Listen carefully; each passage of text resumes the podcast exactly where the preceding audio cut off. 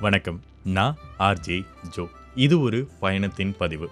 எழுத்தாளர் மேற்கொண்ட பயணத்தில் அவருக்கு கிடைச்ச நண்பர்கள் அவருக்கு கிடைச்ச அனுபவங்களை பற்றி தான் பார்த்துட்டு இருக்கோம் ஸோ முதல் நாள் சாயந்தரம் சூரியன் மறைவை பார்க்க மலைக்கு போயிட்டு பார்க்க பொறுமை இல்லாமல் ரொம்ப நேரம் காத்திருப்புக்கு பிறகு எல்லாரும் மலையை விட்டு கீழே இறங்க தொடங்கின போது தவழ்ந்து வந்த எழுத்தாளர் கூடவே தவழ்ந்து வந்த மருத்துவ தோழி ஹர்ஷிதா ரெண்டு பேரும் வெற்றிகரமாக இறங்கிட்டாங்க. பத்தொன்பது பேரும் கீழே இறங்கிட்டோம். எட்டு வருஷமா அவர் காத்து வச்சிருந்த ஒரு ரகசியம் அன்னைக்கு உடப்பட்டுச்சு. அவரோட நண்பர்கள் அபி மற்றும் புகழ் அவங்க ரெண்டு பேத்துக்குமே எழுத்தாளருக்கு உயர் உயரம்னா பயம் அப்படின்ற ஒரு விஷயமே தெரியாது. அப்போ அவருடைய நண்பர் அபி கேட்ட ஒரு வார்த்தை என்னடா இவ்வளோ பயப்படுற?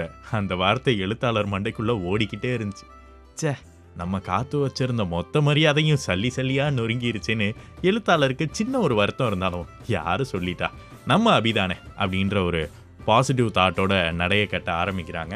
கீழே நடந்து போயிட்டு இருக்கும்போது இந்த மலையின் ஏற்றத்தப்போ தவறுதலா சூரியன் மறைவை பார்க்கறதுக்கு இதுதான் சரியான இடம்னு ஒரு இடத்துல போய் நின்னாங்க இல்லையா? அங்கே போகும்போது கரெக்டாக சூரியன் மறைவு நடக்குது.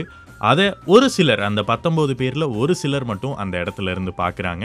அந்த இடத்துல ஏகப்பட்ட புகைப்படங்கள் எடுக்கிறாங்க. அதுக்கு சில் அவுட் என்ற பெயரும் சூட்டுறாங்க. அந்த நேரத்துலையும் சும்மா சொல்லக்கூடாது. கௌஷிக் என்கிற சிலுக்கு எல்லாருக்கும் அவங்க ஆசைப்பட்ட மாதிரி ஃபோட்டோஸை எடுத்து கொடுத்துக்கிட்டு இருந்தார். அவர் ஆசைப்படுற மாதிரி ஒரு ஃபோட்டோவாச்சு வந்துடாதான்ற இயக்கத்துலேயும் இருந்தார்.